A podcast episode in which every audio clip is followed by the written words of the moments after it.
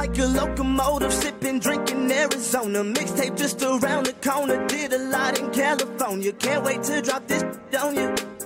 Yeah, they gon' have fun with that. Smash like song, and my song's gon' break through like a... Hello and welcome back to the podcast that is always up to speed with Formula One. It is Wednesday, September twenty-seventh, twenty twenty-three. Mark Daly is here tonight, joined by the somewhat snazzy and sharply dressed Mister Mark Hamilton. Dude, did you just come back from a photo shoot or something? I mean, the hair's all nicely done. You know, it's like you're looking good, my friend. What, what's the occasion? So little do people know, but I have done a little bit of stock photography modeling in the past. Uh, my total earnings career to date is one dollar sixty-five because, of course, you earn commissions based on the usage of your photo. So I haven't been a very effective stock model photographer, stock model photographer, stock photography model. But uh, we were downtown today at the office, jamming, getting some work done. It was a long day. It was a great day. I feel really good, and I'm super excited to be here to talk to you about Taylor Swift. And you thought I was going to be super negative about celebrities and the N F L ecosystem.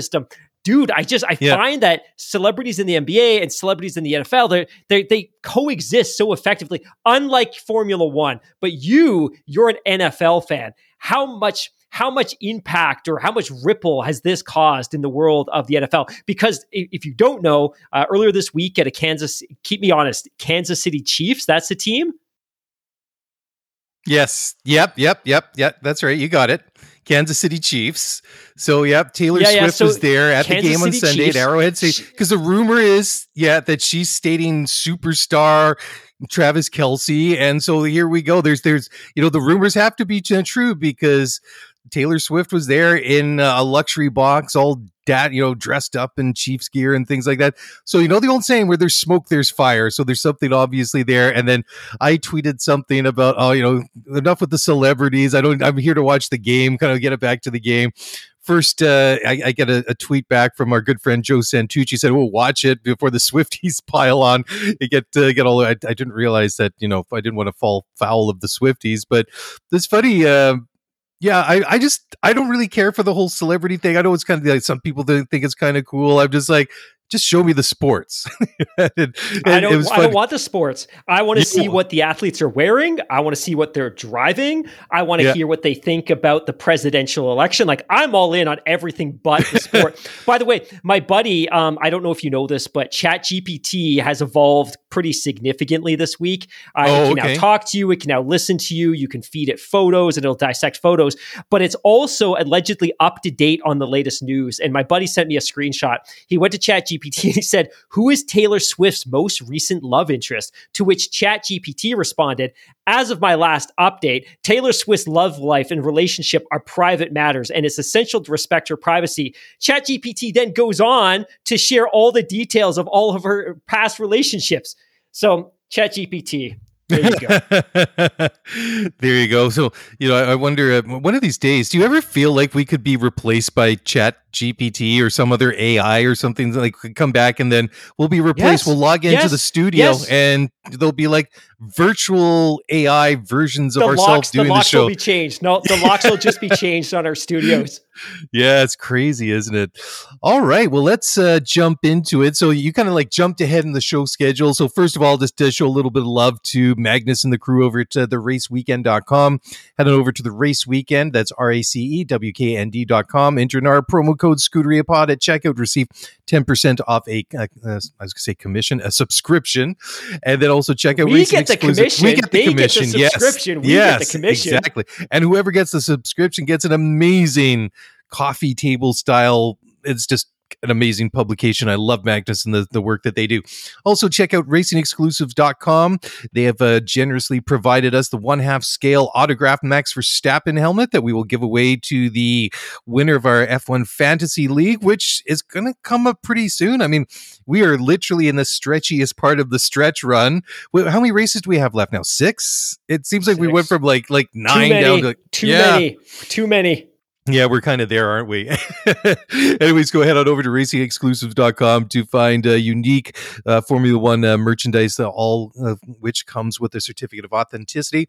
Las Vegas watch party, Mark. What's give us the deets on what's happening with the watch party? fifty-three days away, you will have the opportunity, if you live in the greater Vancouver area or are willing to trek in, to jam with Mark Daly and Mark Hamilton from ten p.m. until midnight, watching live a very chilly, because it's going to be cold. Remember, this is November, the desert in Nevada. It's going to be a little bit chilly. I don't know how they're going to keep those tires warm, but we're going to watch the first ever Las Vegas Grand Prix live from my house, and it will be fully catered. So if you like delicious foods and things like that, um, Mark Daly and I will be going to Costco earlier that day to load up. So that's coming, that's coming super fast. I think fifty, I think fifty-three days, my friend. It's, you know, it, it's crazy, right? A little bit off topic here, but I can't believe we're almost into the month of October. I feel that it just like, as soon as we hit Labor Day, it's just like everything just accelerated like crazy. I can't, I can't believe it. It's absolutely nuts. Okay. Uh, do you have the fantasy standings teed up, my friends? Yeah, I do, but I'm going to talk very slowly as the page loads. Um, obviously, so while you do that, I will, I will rescue you. No, no, no. You. I've got it. I've got okay. it. I've got it. I've got it. No rest, no rescuing necessary, but I appreciate the effort. And you could probably hear me frantically clicking in the background, but there's been big changes. And if you listened on Sunday, you probably already know that, but if you didn't tune in, and to be honest, I don't know why anyone would be tuning in for the post-race recaps at this point. I just please tune in. We need the sponsorship money and we need to love. Um, sitting in number one, Michael Cronje, sixteen. Number two, Matt Noob Team three, followed by Vince Des two, Matt Noob Team three, Relamago, Relam, Relampago, Marquinhos, and then Bengals Bubs, Crash Team Racing one, Gotifi Team, The Bad Guys, Bye Bye, Axis Mon, Yellow Racing, Aaron Kurileninen, uh, sorry, Aaron, I ruined your name. Uh, Lion F one, F P L Rossoneri Team one, and then also last place. But the big, the big takeaway here right now is we still have six races left, like you said, and there are only fifty-eight points separating the first and second place team. And even mm. Vince Des, you know what? Vince Des slipped from three, from one to three, but he's only sixty-one points behind. And of course, if you need any incentive to continue to focus on your fantasy team, the grand prize is again a signed Max Verstappen one half scale championship helmet with a certificate of authenticity. I got a feeling that Vince is going to make some moves. The man, the myth, the legend, which is kind of cool how we got to know who Vince actually is, you know, the radio host in, uh, in, in the wonderful, beautiful city of Montreal, which I'm so overdue to go and visit because I love Montreal so much. But uh, maybe I'll wait till after the winter. I, I was there in the summer. It was gorgeous. And I'm reminiscing. And of course, I got to do a couple laps around Circuit Gilles Villeneuve in uh, my brother-in-law's uh, B M W, which was fun. And, you know, fun fact, actually not so fun fact, but they have a speed limit around Circuit Gilles Villeneuve of thirty kilometers an hour, which, you know, isn't uh, very exciting, but you get passed by people on rollerblades and bikes and people walking babies in strollers, but still it's an experience and it's kind of cool. You can actually just roll right on up uh, in your ride and do a lap around Circuit Gilles Villeneuve. Okay. Drivers' Championship, Max Verstappen, four hundred points even, Sergio Perez, two twenty-three, Lewis Hamilton, one ninety, closing in on Sergio Perez, Fernando Alonso. I was almost going to say Fernando Hamilton. And what, what a bad mashup that would have been. You know, two thousand eight Fernando and two thousand eight Lewis Hamilton would not approve. And maybe their contemporary selves don't approve either. Anyways, Fernando fourth with one hundred seventy-four point. Carlos Sainz rounds out the top five with one hundred fifty. Then we have Charles Leclerc, Lando Norris, George Russell, Oscar Piastri, and Lance Stroll rounding out the top ten. Over on the constructors' side, it was uh, clinched uh, this past weekend by Red Bull at the Japanese Grand Prix. They have six hundred twenty-three points, Mercedes three oh five, Ferrari two eighty-five, Aston Martin two twenty-one, McLaren one seventy-two. Expect that there will be changes in those other positions in the ch- the constructors. I know it's all for second and best of the rest and all that, but it's still it's something to kind of keep an eye on. I'm trying to pump up second place. You know, what, what did Senna? What was Senna's uh, uh, quote? So that second is the first of the losers. So, you know, as a, you should still watch. Please watch the rest of the season. Please continue to listen to our podcast. And uh, we, we got to we got to change the subject here, Mark, before you know we completely lose it. Uh, anyways, somebody that isn't losing is Oscar Piastri. He joins a long, long list of fellow Australians that have been podium winners, podium places in formula that includes includes Jack Brabham, Schenk, and Alan Jones, Weber, Ricardo, Piastri himself. So I mean, there's some very, very impressive names uh, on that list. So uh, Piastri, the what the sixth Australian to uh, win a podium, place at a podium in a Formula One uh, race. So that's awesome. Uh, it was good to see, and wow, has he really shot up in uh, people's like on, on the radar pretty quick, uh, especially since they got those uh, upgrades in Australia, sorry, in Austria. Um, so the time, this this is a funny one. I love how you dug this one up. So we had this weird situation at the uh, the Japanese Grand Prix last week when uh, Sergio Perez retired from the race on like what lap eighteen or something like that, after p- basically playing Mario Kart or bumper cars and everything. Piled up a whole bunch of penalties, so they retired the car in lap fifteen, lap eighteen, whatever it was. Then they put him back out on the track, so he didn't have to carry that uh, that penalty forward to uh, the Qatar Grand Prix, which is coming up here next weekend. He would have had a grid penalty there. So instead of saying that he'd retired and unretired, they just counted it as officially a forty-one minute pit stop, which, you know, Red Bull are always one of the fastest uh, when it comes to pit stops in Formula One. So that's, uh, you know, obviously there's an asterisk beside that because they're usually like two seconds, sub two seconds is Red Bull, right? So it's yeah, kind of imagine kind of if funny. You had to average out all of your pit stops for the season and your like yeah. two and a half, three second average pit stop would climb to like, I don't know, twenty-two minutes. It's obscene. Just on yeah. that note as well, and I didn't manage to stick this in the story or in the outline because quite frankly, I forgot. But uh, according to crash dot net, the F I A is not rushing to close the loophole Red Bull exposed with Sergio Perez at the F one Japanese Japanese Grand Prix. Um, and initially, this conversation was kind of sparked because Ted Kravitz, of course, Sky's F one pit lane reporter, uh, had himself reported that the F I A were keen to address the loophole in time for the next race in Doha. According to Ted Kravitz, mm-hmm. he was a D N F and then he was not.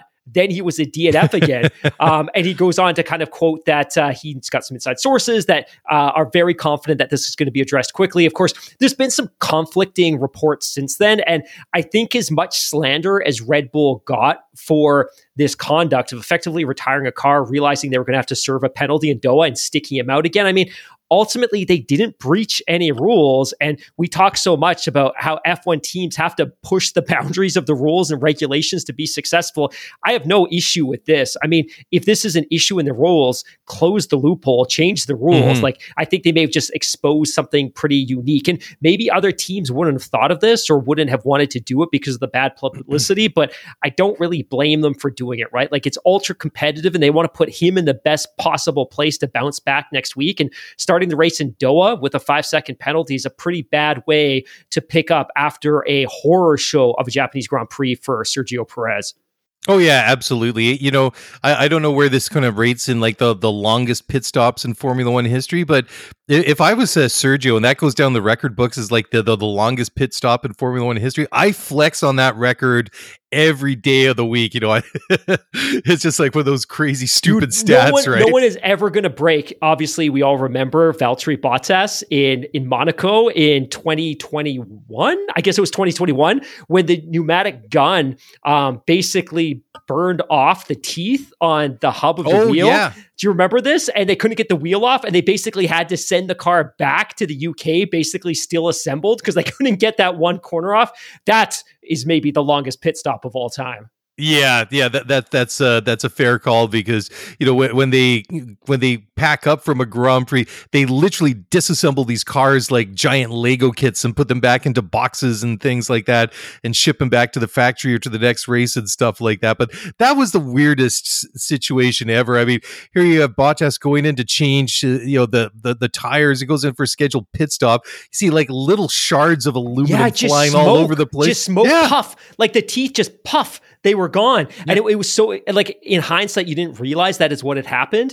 And then they were still, like, jabbing the pneumatic gun onto onto the hub, trying to get the wheel off. Guys, there's nothing there for it to bite onto. Like, that mechanic must have felt, and again, you know, he was criticized at the time, he missed his marks, blah, blah, blah. But your mechanics adjust. But yeah, that was that was a freak accident, man. Like, yeah. I've never seen that happen before.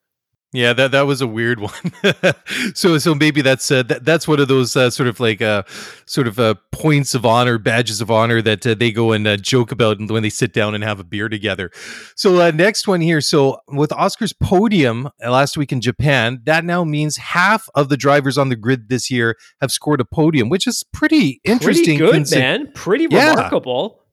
Yeah, I agree, because, you know, everybody's been focusing on Red Bull and Verstappen dominance, which obviously has made uh, a, a lot of uh, headlines, and, and rightfully so, and well, depending on your point of view. But quietly, you have the rest of the drive, you know, the you know, other nine drivers, you know, po- you know, getting podium finishes there. I think that's uh, extraordinary.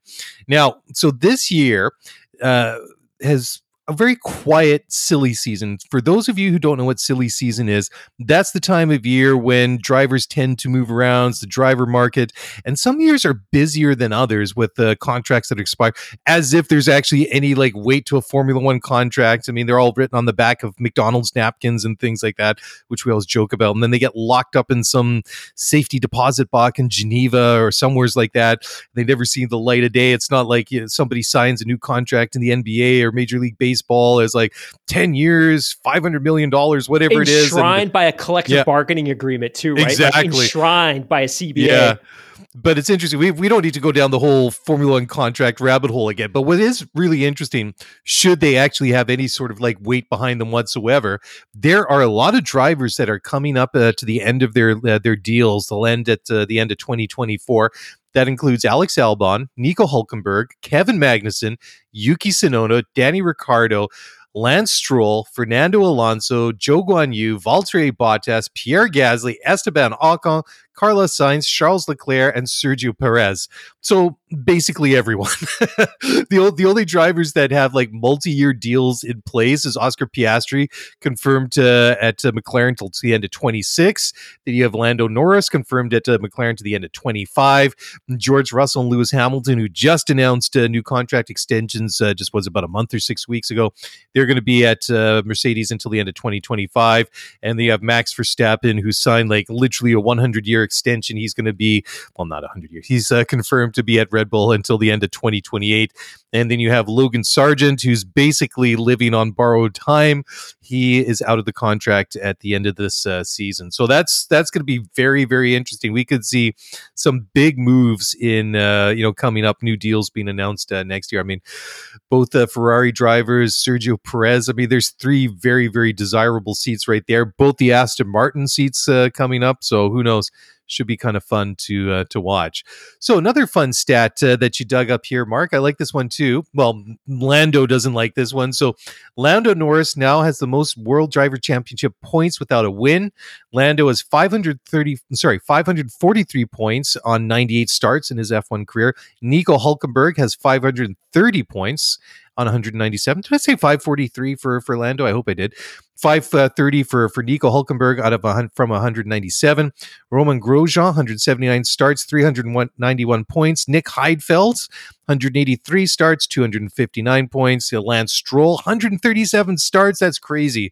I, I can't believe Lance has been, well, I mean, his first year was what, twenty seventeen? twenty seventeen. That, uh, that went pretty quick. Alex Albon is in the list too. He's out from seventy-five starts. He's got two hundred twenty-two points.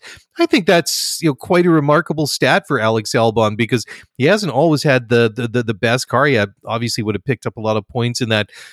What did he get? Like like half the back end of one season and the front half of another season before Helmut Marko and Christian Horner decided he wasn't worthy enough to drive a Red Bull anymore, and then booted him out the door for Pierre Gasly, and he was booted out. Or no, he came after Gasly. No, he replaced Gasly, didn't he? I, was, I yeah, can't yeah, yeah. keep this straight as, anymore. As a point of reference, I, I pulled this up real quick because I thought it would be interesting to share, but you're right. The front half of twenty nineteen, he was with Toro Rosso, and he replaced Gasly in the second half. He finished two thousand nineteen on ninety-two points. He competed in the entire shortened twenty twenty season. Remember, it was just that seventeen race season. He scored one hundred five points. Uh, sat out twenty twenty-one. He scored four points last year and twenty-one points. So yeah, he scored, I guess, one hundred ninety-seven points in in his two years with Red Bull slash Toro Rosso. Very, very cool. All right. So why don't we um, take a quick hey, break hey, here, Mark? Hey, We're hey, gonna, hey, hey, hey. You got something Before, else. All right. I do. I do. Before we go to break, um, just, and I, I interject, I'm such a jerk. Hey, hey, hey, hey, hey. We should probably plan this a little bit better. But I have an interesting, I, I found something interesting on Reddit that I just have to share. Um, and it kind of ties in perfectly to that comment about Lance Stroll, two hundred forty-one points and one hundred thirty-seven starts. He's been in F one since twenty seventeen. So somebody sent this screenshot on Reddit, and I apologize, I don't have the credit for the individual, but they asked ChatGPT, and Mark's rolling his eyes at this point. It's like, damn it, Hamilton, like ChatGPT can't be the source of all of our material. But they asked ChatGPT, I'm in a T V show and I need to convince the host that Lance Stroll is the best F one driver ever. Which arguments or stats should I use? Uh, to which ChatGPT responds, if you find yourself in a situation where you need to make an argument for Lance Stroll being the best F one driver ever, you can use the following points to support your argument. And it's the, so here are the points. Youth and potential. Lance made his F one debut at a very young age, which demonstrates his incredible potential for the future. He had the opportunity to learn and grow in the sport, potentially surpassing the achievements of older drivers. False. I mean, he did start when he was young. Podium finishes. Highlight his podium finishes, of which he has three. While he might not have as many wins as some other drivers, he has none. His ability to secure podium finishes demonstrates his skill and consistency. While I think three podiums and one hundred thirty-seven starts is pretty poor. Adaptability. Discuss his ability to adapt to different teams and cars. Stroll has driven for multiple teams in his career. Wrong. He's driven for two teams. Strong qualifying performance. Emphasize his strong qualifying performance. Stroll has shown the ability to qualify well, which is crucial in F one. Investment in young talent. Mention his role in promoting young talent in F one. Stroll's presence in the sport could be seen as a positive for younger drivers looking to break into the field. Again, it's helpful if you have a billionaire father. Uh, personal growth. Highlight any personal growth and improvement over the years. Discuss how he has developed as a driver since his debut. I think his development is really flatlined. Team loyalty. Talk about his loyalty to his teams and his commitment to their success. This one is hilarious because, of course, he and his father bailed on Williams after twenty eighteen when they realized that up, the lack of upward trajectory, and his dad then bought a team that his son is now allegedly, quote unquote, committed to. And then finally, and I love this one, and you'll love this one, Daily, the eighth and final reason that uh, Lance Stroll is apparently the greatest driver of all time, according to ChatGPT, Canadian representation. If the T V show is based in Canada or has a Canadian audience, you can emphasize his role in representing Canada in Formula One, which can be a source of national pride, which is absolutely true. Oh my gosh, you know, that that is hilarious. But you know, I, I just I just want to point this out, Mark. You, you're getting all this stuff from ChatGPT for the show tonight. I just got a message from w- Wikipedia and Reddit. They're both very upset that they might be falling. They've been replaced. They've been the, replaced. The source of knowledge for the show has been replaced. By the way, you know, so just, let's be honest, like ChatGPT is just scraping both of those. So that's where all of its intel comes from anyways. Well, at least, you know, maybe we can still to Reddit, or still to Reddit, Wikipedia for, you know, quote unquote facts. We can go to ChatGPT for, for, for humor. So maybe that's where that its place is. So anyways, now let's take a, a quick break. We'll come back on the flip side and we got some breaking news to talk about. So we'll do that in just a moment. We'll be right back. Passion, drive, and patience. The formula for winning championships is also what keeps your ride or die alive. eBay Motors has everything you need to maintain your vehicle and level it up to peak performance. Superchargers, roof racks, exhaust kits, L E D headlights, and more. Whether you're into speed, power, or style, eBay Motors has you covered. With over one hundred twenty-two million parts for your number one ride or die, you'll always find exactly what you're looking for. And with eBay Guaranteed Fit, your part is guaranteed to fit your ride every time or your money back. Because with eBay Motors, you're burning rubber, not cash. With all the parts you need at the prices you want, it's easy to make your car the M V P and bring home huge wins. Keep your ride or die alive at ebay motors dot com. Eligible items only. Exclusions apply.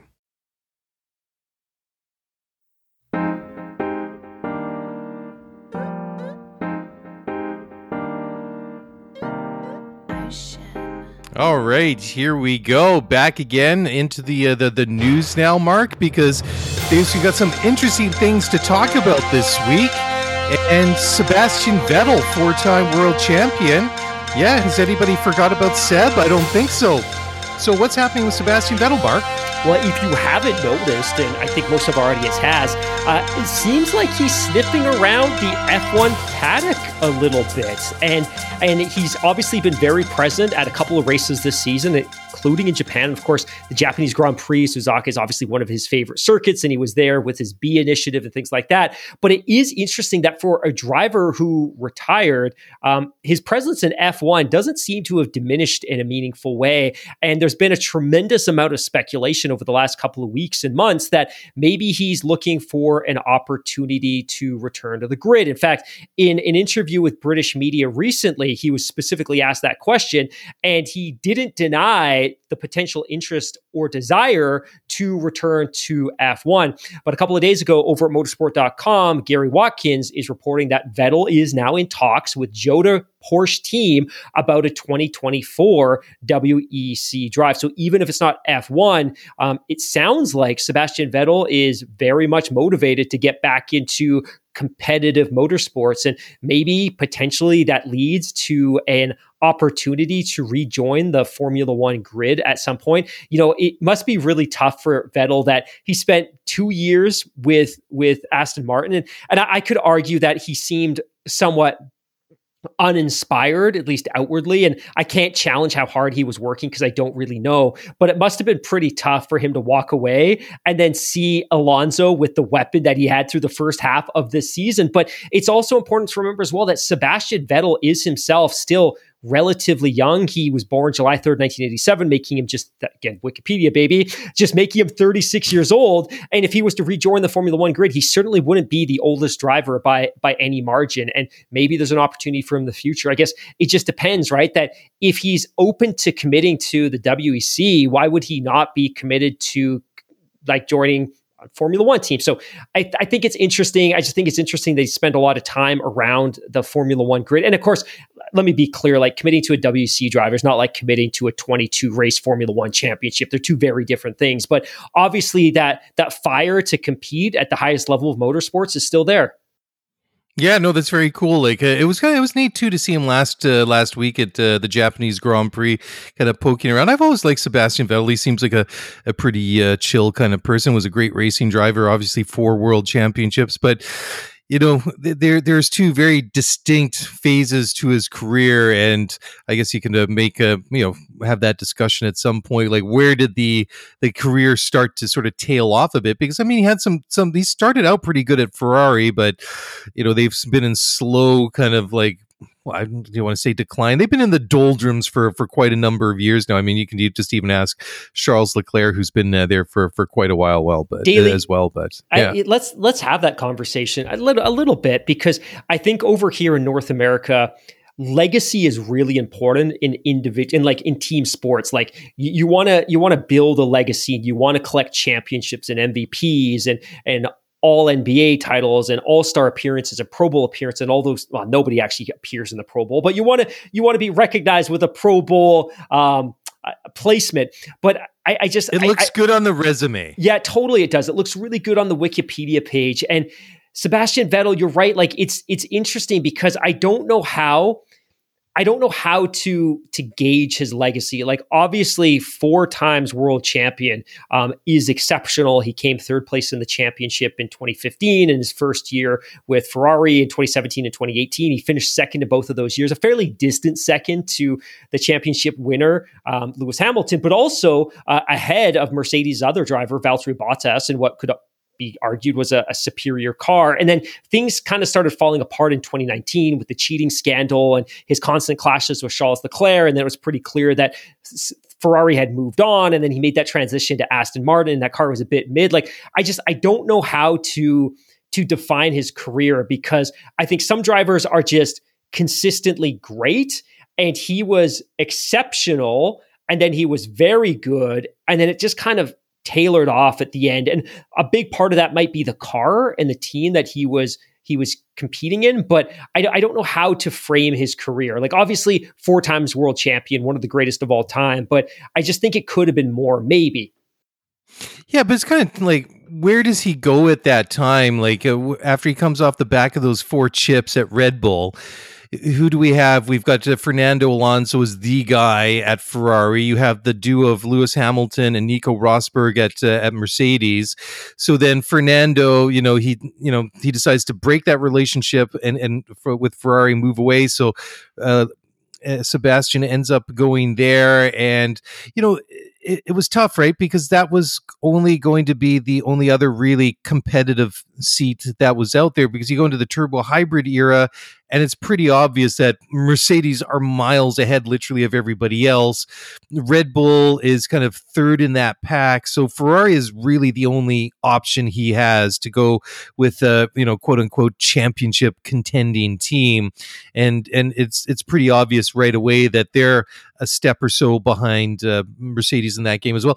But, you know, in that time that he was with Ferrari, still managed to win a lot of races, figuratively speaking. I mean, he was basically the only person besides Nico Rosberg and Lewis Hamilton that was winning at that time. And then even afterwards, once Rosberg retired at the end of twenty sixteen and Bottas comes on board, and, you know, he was still able to, to win some, you know, here and there. But it kind of like really sort of tapered out towards the end, right? And that it's, you know, for, for somebody that was, you know, winning world championships and, and, and, and lots of races afterwards, even with Ferrari, it just, it kind of feels, I don't know, to me, it's like the candle. When you blow out a candle, it still kind of like smokes and smolders a little bit.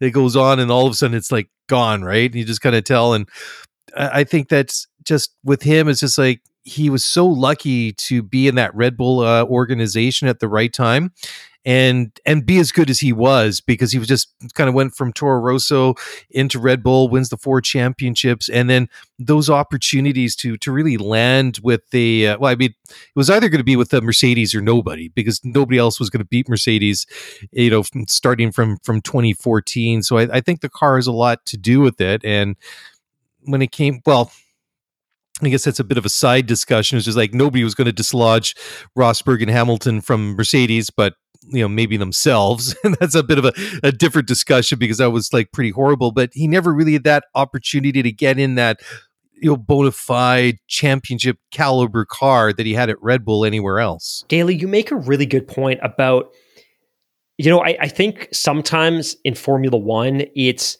It's about circumstance and timing, right? That, you know what, if if you're a world-class athlete in the N B A or the N F L, your team has the opportunity, the front office has the opportunity to build a team around you.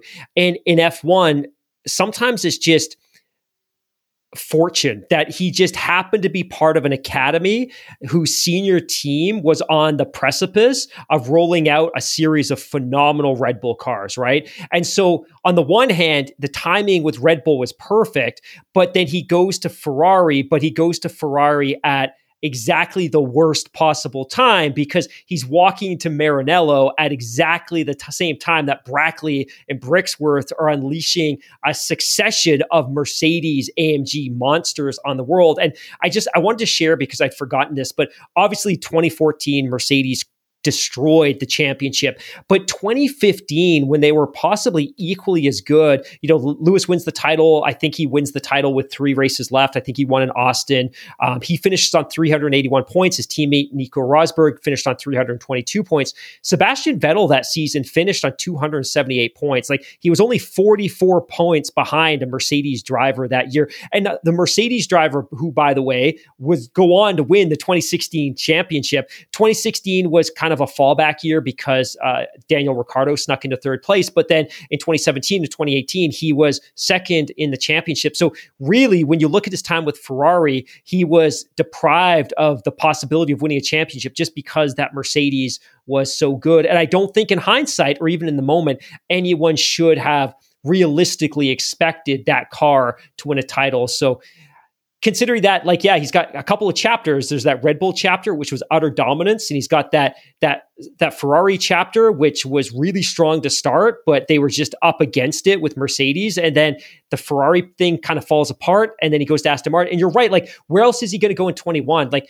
Red Bull had an open seat, but ultimately they committed that to Sergio Perez. And was it the right thing to bring back your former alpha driver at the tail end of his career when you have Nico Rosberg on the cusp of greatness? Like, that probably didn't make sense. So to your point, like, if he wanted to continue driving in twenty twenty-one and he wanted to get paid, because I'm sure Lawrence Stroll paid him well, like, where else was he going to go?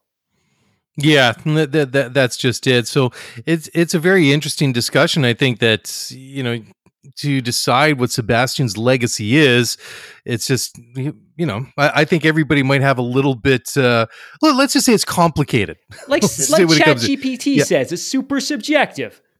It's super subjective. There you go. We need to class or, you know, cue the laugh track at the same uh, time. Okay, next story here. IndyCar has announced a seventeen race schedule for the uh, twenty twenty-four N T T IndyCar uh, season, which uh, kicks off Sunday, March tenth at the uh, streets of Saint Petersburg. Then uh, two weeks later, it's the Thermal Club Million Dollar Challenge. That's a non-points race. We talked about that a couple of weeks ago.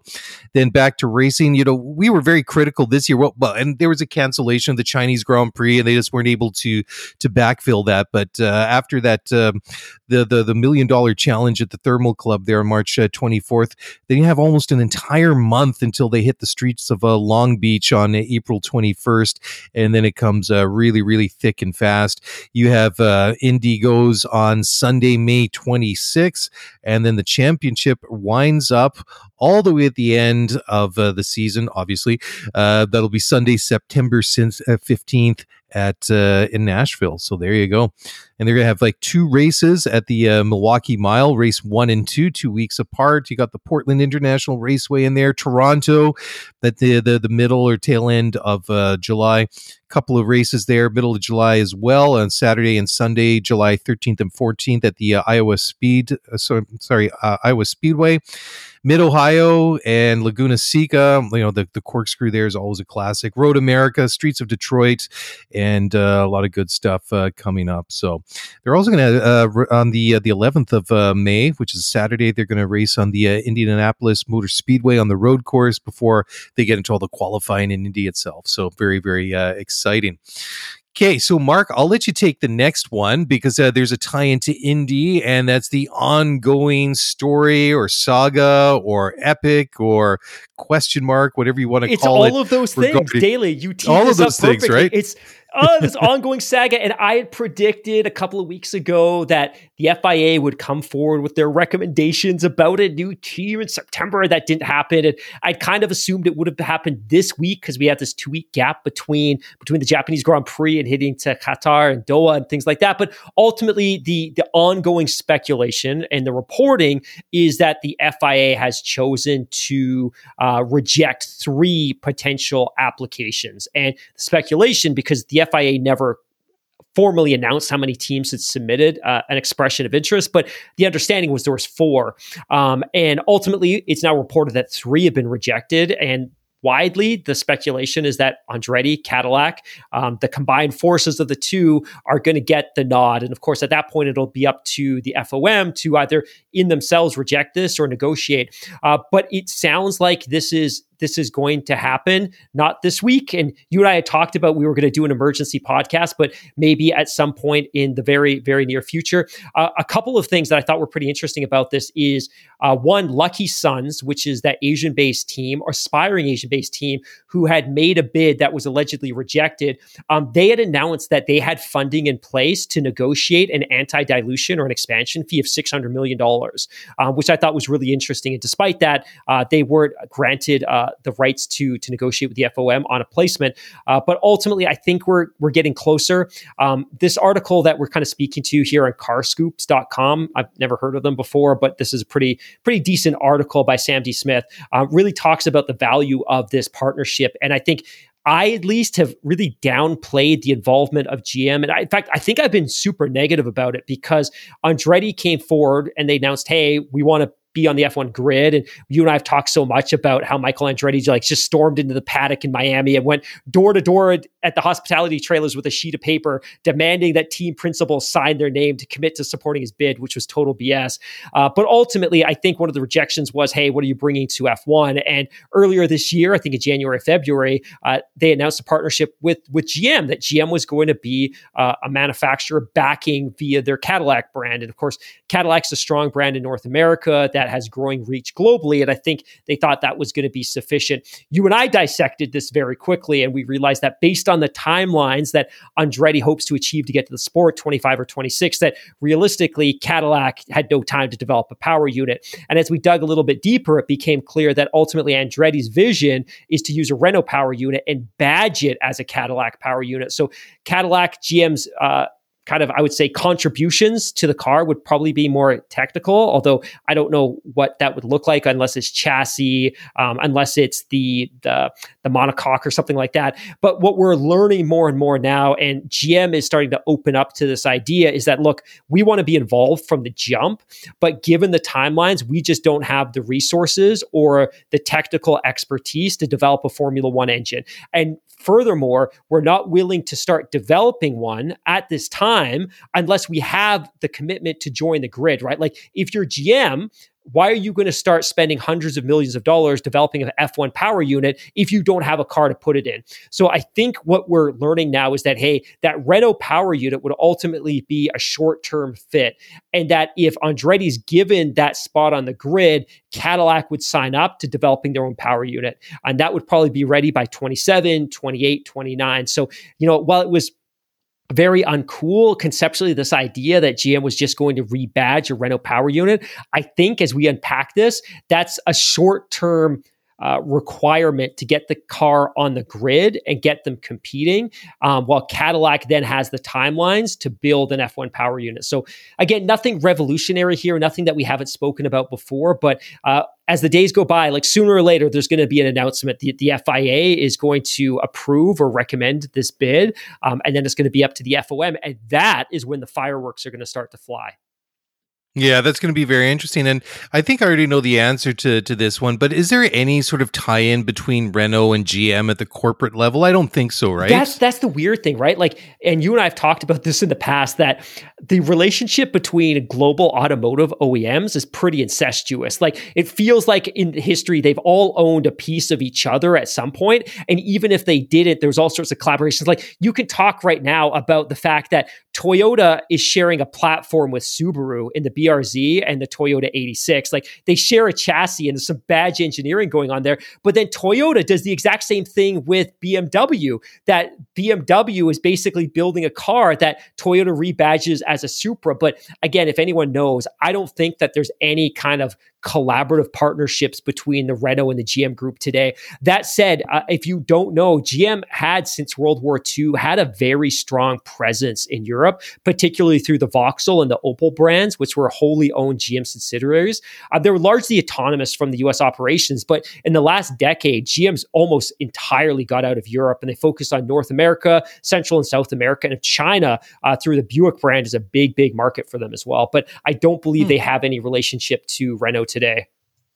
Interesting. So we'll, we'll wait and see. And it's funny too that uh, Mohammed bin Sulaim has become very, very quiet uh, on the topic, but uh, be interested to to see, you know, when this is, because we, we've been talking about doing this emergency pod now. It seems like little bits, kind of like un, uncorroborated, unsubstantiated little nuggets, kind of pop up here or there. It's just like it feels like this is the day for the emergency. Oh wait, here we go. This is the day for the emergency. Oh no, here we go. This no, and it kind of goes back and forth, and we're just like, dude, we can't do the show because it just becomes wild. Uh, A, you know, an idle speculation. So I wonder how long it's uh, going to take. But it's it's interesting too. You know, perhaps they won't, you know, open up too much on it, but it would be nice to know, like, because there was what, like three potential bidders? Was it four in the end? There, there were several that were involved in, in addition to Andretti, which always seemed like the, I wouldn't say a slam dunk, but seemed to be the strongest of all of it. It'd just be kind of interesting if they could kind of crack that open. It's like, where did Andretti, should they get that uh, that berth? Where did what did they do differently? What made them that much more attractive? Was it just the whole G M partnership? Was it like everything? And like, how bad or how deficient were the other ones? Uh, just be totally. Like, okay, like what do you what do you bring into Formula One? It's like, well, like nothing. Okay, see ya. So I don't know. It'd be kind of cool to find that out. I totally agree. I totally agree. I think I think we can speculate a little bit on that. I think if you look at these other teams, they were very aspirational, and it was like, hey, if you give us a, a slot on the grid, this is these are the things we're going to do. And I think in the Andretti case, it's like, hey, here's the infrastructure we already have. Here's the potential partnership with Renault that we've already agreed to, that theirs was far less aspirational and far more concrete, that there, there was a foundation to it, right? And then, of course, Andretti also has this pedigree of racing and expertise that they can lean into, and, and relationships with existing suppliers. But I, I I would be equally as fascinated. Like, I'd love to see the report card for each one of those bid, like what they did well and what they didn't do well. Well, what did Andretti uh, just, they, they just changed their name recently, didn't they? Like Andretti Motorsports is now what, like Andretti Global Motorsports or something, something like that. Yeah. Isn't it? So we, we, we reported this a couple of weeks ago, and by report, I mean, we yeah. read off somebody else's report, but uh, according to beyond the flag dot com, Andretti Autosport planned to rebrand and operate as Andretti Global beginning in the twenty twenty-four IndyCar season. The team announced Andretti Automo or Autosport continue to make waves at the IndyCar silly season, blah, blah, blah, blah, blah. But yeah, Andretti Autosport to yeah. become Andretti Global starting in twenty twenty-four. Interesting. All right. Well, the next story, and this was this is one I think uh, you know, kind of resonates a little bit more with uh, you and I, but uh, well, I, I'm sure a lot of our audience yeah. uh, too. But um, this is a story, and it's a it's a translation of an article that uh, of an interview that uh, Sergio Perez did with uh, De Limburger, which is a, a a newspaper in the Netherlands, and apparently he decided to hire a mental coach uh, this summer. So the uh, the article that we have the uh, the translation of, um, and I'll read the entire thing because uh, you know just to give a lot of context to it. So uh, check. Goes on to say, quote, after Miami, things started to get worse for me. I felt like I was driving another car that didn't suit me so well. Subsequently, it was not possible to get into Q three a number of times, which shattered my confidence. This also made driving a lot more difficult. I had a lot of trouble with it in the summer. At the beginning, I was up there and competing, but it changed. It all changed onwards. I was driving without any confidence. At certain points, I couldn't figure it out anymore. That was very tough. You drive for a top team. The pressure to perform increases rapidly. My confidence came back when I realized that I won races on my own earlier this year. I dare say uh, that I am now one hundred percent again. And I'm convinced, uh, uh, again convinced, that I can take a shot at the world title next year. Formula One is my sport, my life, my passion. But when you're having such a hard time at work, it's difficult to be cheerful at home with your wife and children. That's why I hired a mental coach, uh, because my family deserves to have that cheerful father at home. Together with my coach, I started working on becoming the best version of myself at home, but also as a driver. I decided not to give up. In the meantime, I also continue to work hard with the engineers to resolve at least some issues. As a result, I'm looking to find positivity again. I am now thirty-three years old, but I am still learning every day on the track, but also certainly also outside it. Partly because of this, I will never get enough of Formula One. It is truly amazing what this sport still gives me. I'm grateful to Red Bull for giving me the opportunity to play for a top team. After all, I am a driver who did not come from their own training path. Uh, it would be great if I could end my career here, but being a driver for them, uh, for this team is not easy. Red Bull Racing operates in a different way than most teams, but that is also why they're also so successful, in my opinion. Their car is built from a different approach from the uh, other teams. It needs time, and you must get used to that. And of course, you have to deal with Max Verstappen as a teammate. The past has uh, proven this task. That pressure. I sometimes call it the toughest track in Formula One, end quote. So it's kind of interesting in there. Like uh, that was just uh, to me, that looks like a Google Translate, but uh, I, I think it kind of captures the, uh, the the essence of it. And this hasn't been an easy year for for Sergio Perez. I, I, I kind of feel, maybe this is just me reading between the lines, that I, I feel like he's putting a very positive twist on it. He says he's trying to find positivity with the with the, his mental health coach and everything, but I get the feeling that he must have been in a really, really dark place at one point, where you know he had to reach out uh, to to somebody else on the outside to you know help focus, uh, bring him back, and the, the fact that he opens up and says he wasn't really the best version of his, himself when he was at home with the wife and the kids and all that that stuff, and when it affects like your family life like that, you know, it, it must be uh, pretty tough. And I mean, and he's not the first person to talk about this. I mean, one of the reasons that uh, that Nico Rosberg said that uh, he retired, and I remember this because this came like pretty quick on the the news of his uh, retirement, was that he just wasn't prepared to go through another season defending his world championship, going up against Lewis Hamilton in the mental battle and everything that goes into it. It was just uh, so much. It's just like, you know what? I've been in the sport for a while. I, I, I got my chip. I'm in a good place. Let let's just you know let, let's just call it a day and, and move on. But I th- I think that uh, that article is pretty revealing. What do, what do you think, Mark? Yeah, I, I I really do agree with you, my friend. And I, I I thought a lot about this because, you know, over the years people have commented on the fact that Red Bull is a relatively toxic environment to be a driver that isn't also simultaneously a, a world champion like uh, Sebastian Vettel or Max Verstappen. And and we don't know what's happening. And again, when you're a Formula One driver and you sign up to be a Formula One driver with a world championship contending team, obviously I think you do so knowing that the, the pressures um, are going to be crushing. Um, the media, social media, the fans, people in the stands, the analysts, the pundits, the fans, like the pressure is just unrelenting. I just, I think that it's unnecessarily compounded at Red Bull because of the things that certain people within that organization say in public that, look, you know what, we all know what's happening with Sergio Perez. He knows, the team knows, his family knows, the fans know. And just the fact that you have somebody like a consultant and kind of the, the driver uh, kind of development chief or whatever you want to call Helmut Marko, like constantly and, and publicly commenting on on his performance, I think is is challenging. Like it's it's one thing, my friend, like imagine this scenario, and I'm trying to contextualize this for people at home. Like, you know what, if you're struggling at work, ideally your boss pulls you into the office and just checks in, man, how are things going? How's things with the family? Look, you know what, I've observed some things, and you can talk through it, you get some feedback, um, and you can walk away. I just, I don't know that that's how it operates at Red Bull, that it's like, it would be like my boss going on Twitter and com and my boss would never do this because he's amazing, but it's like, it would be like my boss going on Twitter and commenting that, hey, look, you know what? Hamilton's got a British passport and British people don't have the same work ethic as North America. Like, like imagine that that is, and maybe that's an extreme like analogy, but like that's kind of the environment that Sergio Perez lives in. And, and, and all that said, like, I assume that behind closed doors, the conversations with people like Christian Horner are cordial and professional and tactical and strategic. But based on what we see in public, I don't know that that's necessarily the case. And then just the fact that Helmut Marko can make these comments without any consequence is is pretty is pretty telling about maybe what's going on there.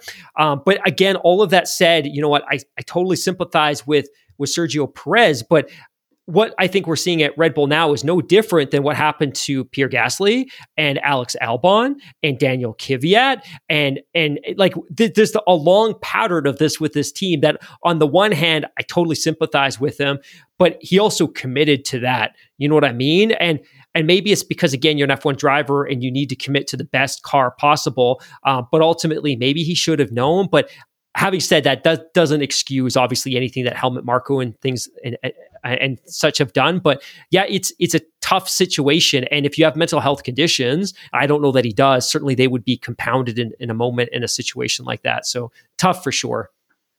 Yeah, definitely. You know, and, and at one point in the past, I was in a position, a job that I had at the time where I felt like I was constantly, you know, like on the verge of like losing my job or, or just getting reprimanded all the time. It puts you in a really, really horrible place. You know, it's just like, I, I mean, it, it's difficult enough as it is getting up and going to, to, to work every day and the challenges.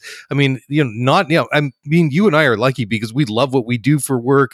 We enjoy getting up and doing it. And you're nodding politely there, Bob. No, no, no, no, no, no, no, no. I do. I, I love. I love what I do. I no, love I'm what joking. I do. Yeah, um, yeah. I know. I, I'm just uh, poking fun, but you know, when, when you get into a situation, like, because a lot of people aren't there, and and and then when you get into situations, especially with, you know, quote unquote normal people like ourselves, where you, you know, you're not raking in millions of dollars, and you've got all the different, you know, pressures, especially in this, you know, crazy environment that we live in with, like, you know, massive inflation and high cost of living, et cetera.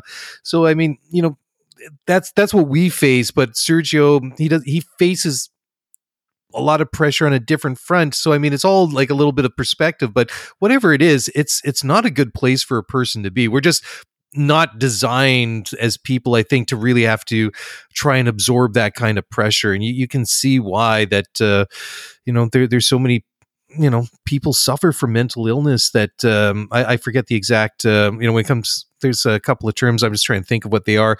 Like, um, you know, there's different types of like depression and anxiety that can be brought on, like stress and, and stuff like that. And, you know, these are things that you and I are both very, you know, you know, passionate about, because, you know, depression and anxiety is something that I've dealt with in the past. And, you know, it's, it's, it's not fun. It is, it's a really, really tough place to be. So I, I hope that Sergio is in a better place. Uh, you know, like I say, I feel just kind of like reading between the lines that he's really putting a positive spin on it. I mean, it looked like, you know, we were starting to see him come back again, but, you know, he had a pretty massive setback last weekend. And I think a lot of people are just waiting for, you know, Red Bull to come along and say, oh, we're giving the, the seat in twenty-four to, uh, or in twenty twenty-five to Danny Ricciardo or Yuki Tsunoda, or, you know, fill in the blank, right? I think it almost...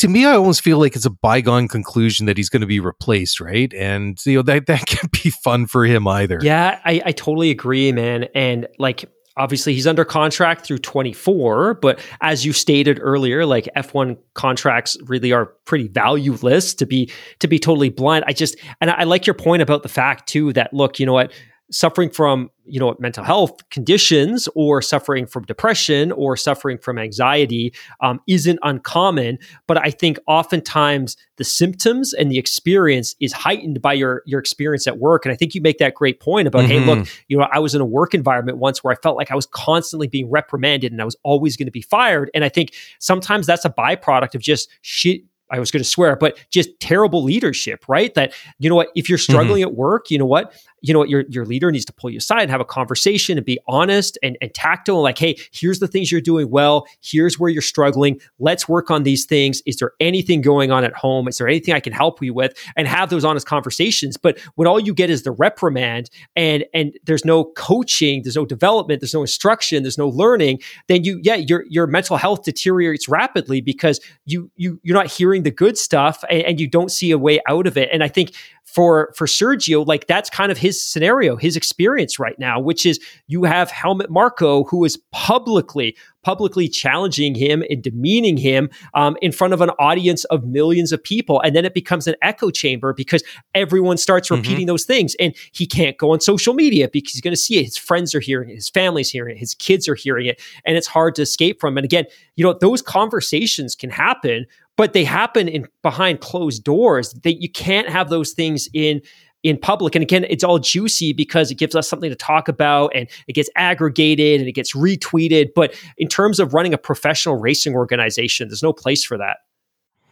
Yeah, totally agree. So I hope, uh, like I say, he's in a, in a in a good place. So next story I want to talk about, uh, Jessica Hawkins, the uh, Aston Martin uh, ambassador, former guest on this show, uh, became uh, this past weekend uh, the first woman to drive a Formula One car in uh, in, in five years. Hasn't been done since uh, twenty eighteen. And Jessica and uh, Felipe Drugovich got behind the uh, the wheel of an A M R twenty-one, put a bunch of laps in. So that's a uh, very, very exciting deal. I still have a bone to pick with Jessica because uh, she was a stunt driver for the latest James Bond movie, and I, I tried to pry it out uh, of her, like some sort of kind of like anything, and you know she just couldn't do it, wasn't able to, and of course don't want any spoilers and things like that when you're under an N D A, and I got a big motion picture, but what a very, very cool uh, opportunity um, uh, for, for her. I think we're actually going to do some F one Academy update a little bit uh, later in, in the show. Um, okay, so the next one here is um, this third car rule breach for Williams. What's going on with this one? Because I'm not quite, I don't know, maybe it's a, because it's been a busy day. Maybe, you know, I just haven't had enough coffee, Mark, but I'm not quite uh, able to get my mind around this one. Oh, what, what's Daly, going on I was here? Hoping you were going to take this one. So let me take a stab at this.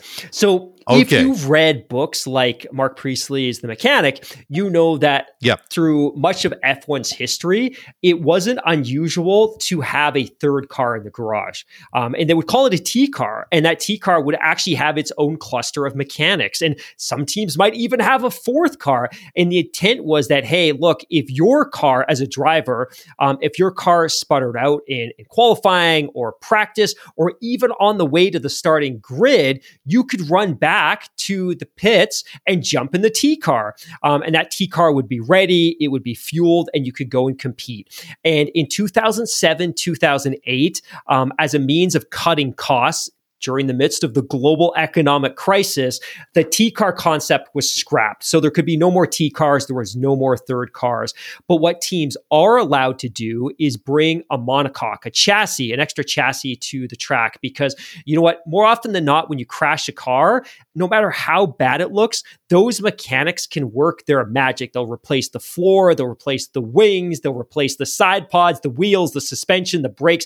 They can replace all of that. But if the monocoque, the chassis, Chassis, if that is structurally damaged, is done. It's a write-off that no matter how much people say it can be repaired, from a structural integrity piece, it's gone. So when Alex Albon, not Alex Albon, when Logan Sargent had his major, major crash on the weekend, I think that what Williams discovered was that, hey, this car isn't salvageable, right? That there might be some individual components, uh, but the car itself is basically a write-off. So they had, in the back of a lorry, all of the teams bring an additional monocoque. They brought out the actual chassis and they started building up the car. Now, for reasons that I've yet to really understand, Um, F I A officials weren't necessarily satisfied with the timing of the work that Williams had conducted on the car.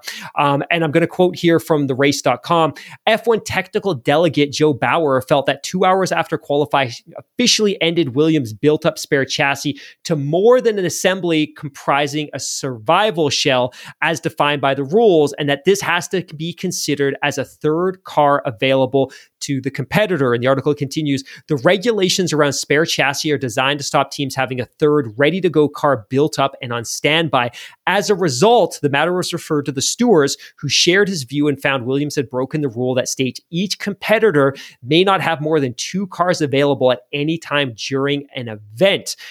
So it sounds like, hey, they were onside by having the chassis, but they were effectively offside in the timing of the buildup of that car. And ultimately, because of that, it effectively qualified as a third car, which put them offside with the rules. And as a result, they ultimately got the penalty. But it's it's interesting because, one, it gives us the opportunity to reflect back on a very different era in Formula One. And I don't know if you remember this, Mark, but there was a time when Michael Schumacher might have had multiple T cars available to him, and he would take all of them out during different sessions in free practice one and free practice two and free practice three, and would make a final decision on what car he was going to take to the grid almost moments before the race. So we talk about F one and kind of contracting costs and the cost cap and things like that. It is remarkable that there was an era where there was a T car available at all times, at least one T car and a separate group of, of mechanics. But ultimately, I think in an effort to cut costs, the sport had said, hey, you can't have a T car, but you can have a monocoque. But unfortunately, based on the timing of the rebuild, it effectively did end up qualifying as a T car. So they took a penalty as, as a result, which I think is super, super, super interesting. Yeah, absolutely. And it leads into uh, another discussion here, too, because despite all the crashes and some of the negative publicity that Logan Sargent uh, is getting, because we talked about it on Sunday after the race, there was that that one really, really sad camera shot during qualifying on Saturday where they, they panned into over to the one of the mechanics in the Williams garage, literally head in hands and looking quite upset about the whole thing, just kind of realizing, I'm going to be up for the next twenty-four hours putting this car back together so he could go racing on uh, on, on Sunday afternoon.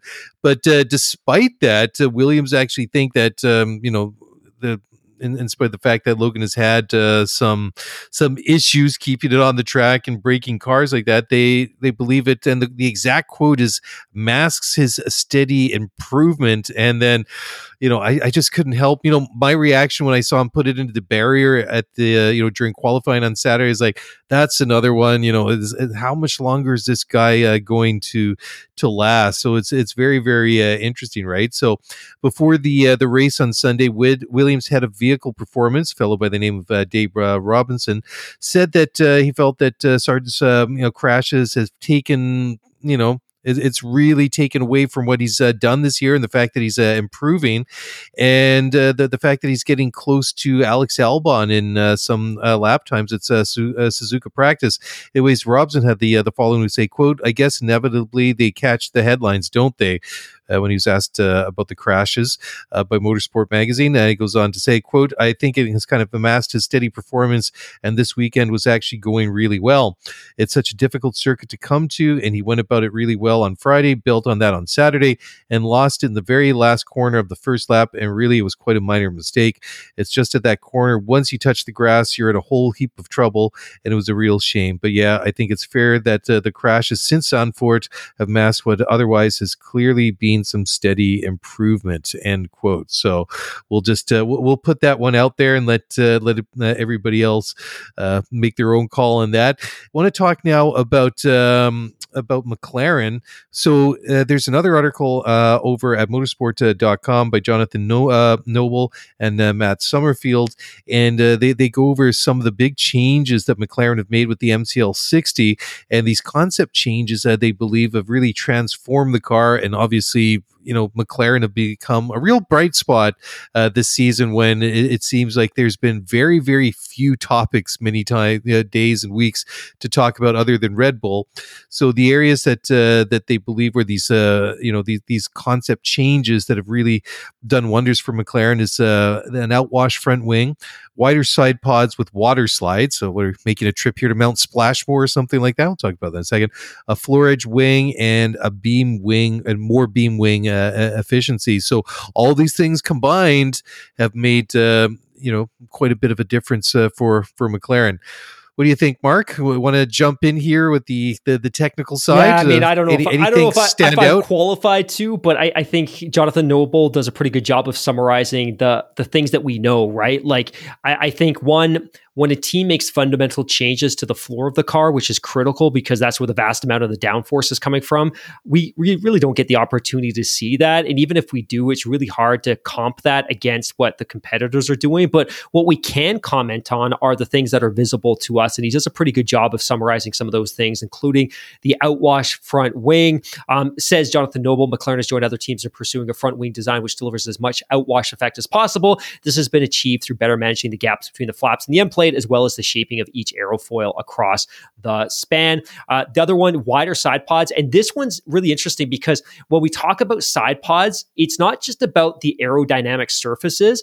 It's about the packaging of the cooling and the hardware that resides underneath it, right? That you can come to an understanding that, hey, we can transform our, our side pods. We can go with a wider side pod design. We can have these really deep uh, kind of funneling water slides. But in doing so, you need to repackage all of the cooling and all of the mechanicals that kind of lay behind that. So it's not simply saying, hey, we're going to strip off this side pod and put on a new one. In doing so, you need to be committed because you need to have to rework everything that lies underneath that. Now, the, the design that they have um, isn't fundamentally different than what we saw in twenty twenty-two, that as far back as last year, they were trying to borrow heavily from what uh, what Red Bull had been doing. Um, but says Andrea Stella from McLaren in this article from Jonathan Noble, um, it's now very much noticeable how much wider it is, referring to the side pod. We're trying to create a clear pathway for energizing the air flow. Um, and then a couple of other things too, return of the floor edge wing. So this is something that they trialed a little bit in twenty twenty-two, abandoned, and then gone back to, um, and says Jonathan Jonathan Noble, the key to success with ground effects cars is the design of the floor because it offers so much downforce when you get it right, which we know. Um, the key here is that this amplifies that effect. So this has really, really worked for them. Um, and this is something that you can see on the back of the floor edge as you approach the rear wheels. Um, and really for us, it just looks like slots and wings and dividers and different shapes and things like that. But ultimately it helps reinforce the effect of the downforce.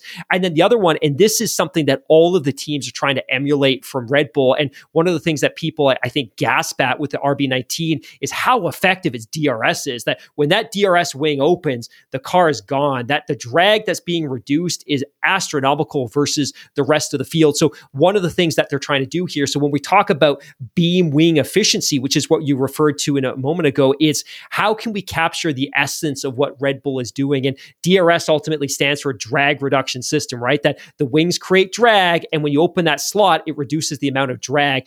But for whatever reason, the configuration and the styling of the aerodynamics on the rear wing of that Red Bull, when that D R S slot opens, the drag just vanishes in a way that other teams haven't been able to achieve. Um, and it's speculated, and, and Jonathan Noble talks about it here, that they've done a lot of work here to emulate what has made the R B nineteen really successful from a D R S perspective. So those are four things that we can see. We don't really know what's happened with the floor. We don't really know what's happened under those aerodynamic surfaces, uh, but it's been pretty exceptional. And Daly, I was thinking this when I was driving earlier today, that that ultimately, if I'm Mercedes and I'm looking at McLaren and the strides that they're making with the resources that they have versus the resources that we have, one, it should be pretty encouraging for you that, hey, this team is being so successful with our power unit. And again, when you're a customer team and you buy a power unit, you cannot modify it. Like, you cannot open it, you cannot you cannot tamper with it, that you have to take it as it comes. So one, it must be pretty inspiring to know that, hey, a team is being this successful with our power unit.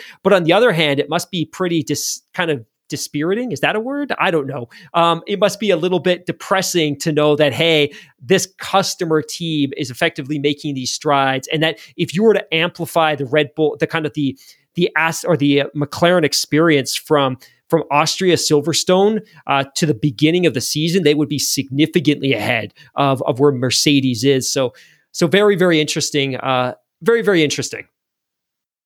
Yeah, and it, it is interesting to, to to think about just like the, the the gains that they've made and just how good that Red Bull is. I mean, we know it's an absolute monster. I mean, the the, the entire package, the car, the the power unit, it's it's absolutely amazing. But I, I would be interested to hear, and I'm sure we'll find this out at some point, like what is the the, the gain that uh, that the McLaren have or that they they've made over the course of the season to where they were at uh, you know the, the first couple of races. I mean, they were not like just towards the back. They were literally the back of the pack there. They were just so slow and uncompetitive. So to to get where they are now is it's it's absolutely mind-blowing, especially in this day and age, because the cost cap, you know, you're I don't know, you just don't really expect to, to see something like this.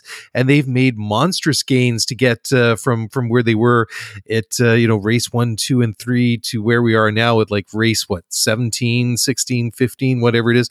It's uh, it's almost unheard of. And then it kind of like makes me think, I look like, Mercedes, what are you guys doing? Ferrari, what are you guys doing?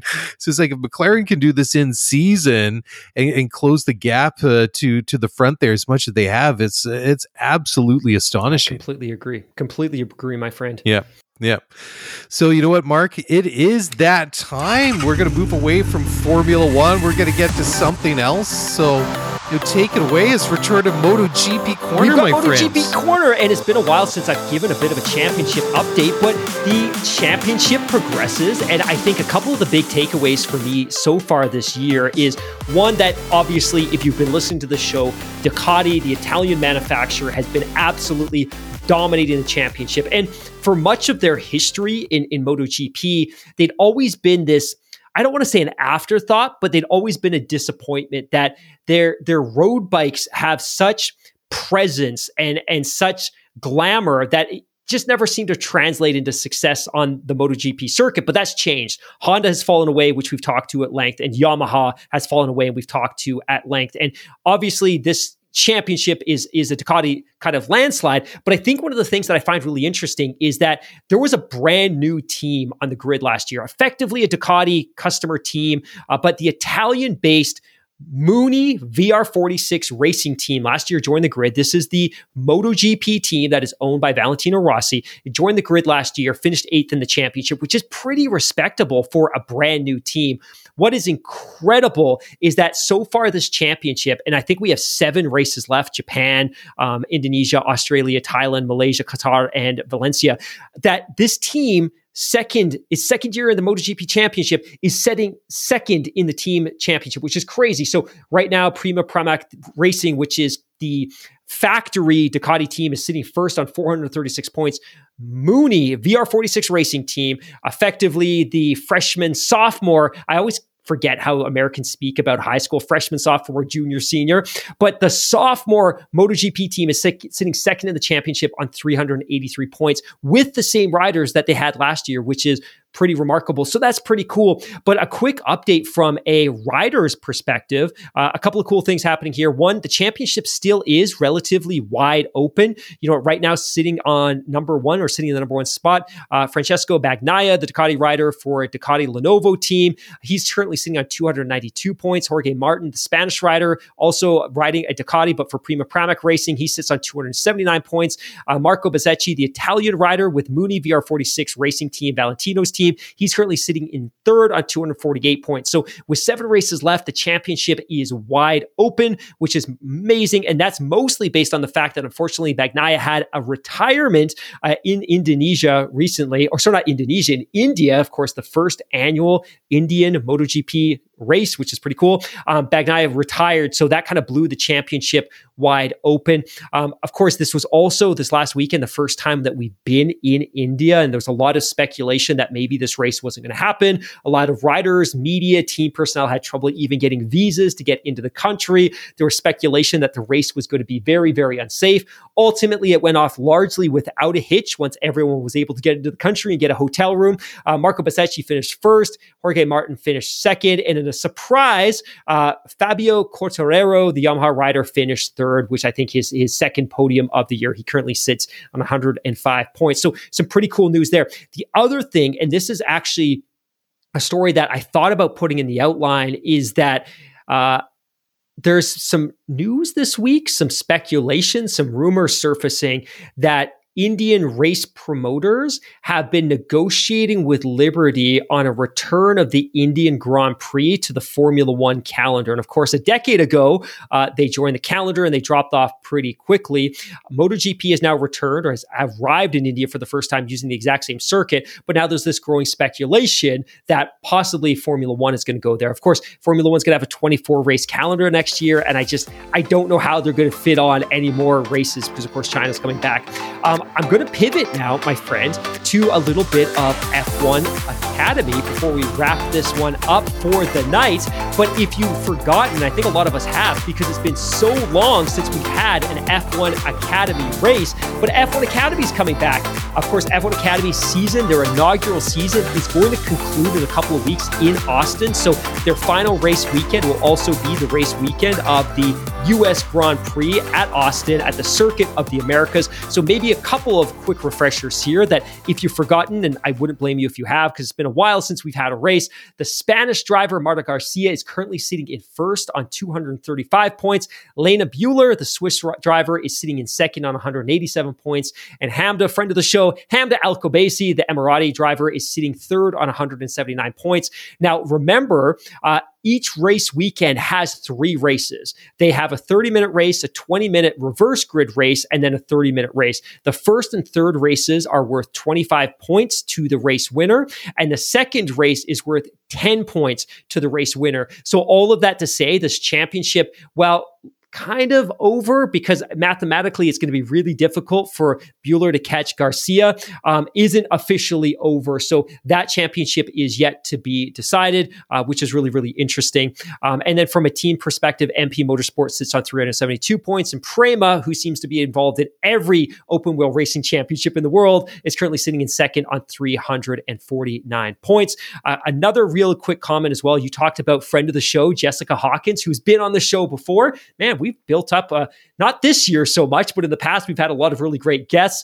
Um, she's actually going to be joining Tim Haraney, friend of the show, on his podcast this week, and he's going to be asking her about her experience testing with the F one team. So if you love Tim Haraney, and we all do, make sure you tune in to check that out. And then one final news story of the day is that the W Series, and I, I think we'd all kind of assumed that the W Series had faded into the oblivion, faded into the night. Of course, it had competed in twenty nineteen, twenty twenty twenty-one and twenty twenty-two, or at least part of twenty twenty-two before their funding fell through. According to Planet F one dot com's Henry Valentine, the W Series officially put up for sale with a quote-unquote exciting opportunity to get back racing again. He writes, W Series and its assets has now officially been put up for sale by its joint administrators in the hope of the all-female series being able to go racing again. And of course, I think you and I kind of spoke at length last year about how disappointed we were that neither the F I A nor Formula One were willing to front the capital, keep that championship alive and invest in it. But I think clearly the reason was that they had, especially F one,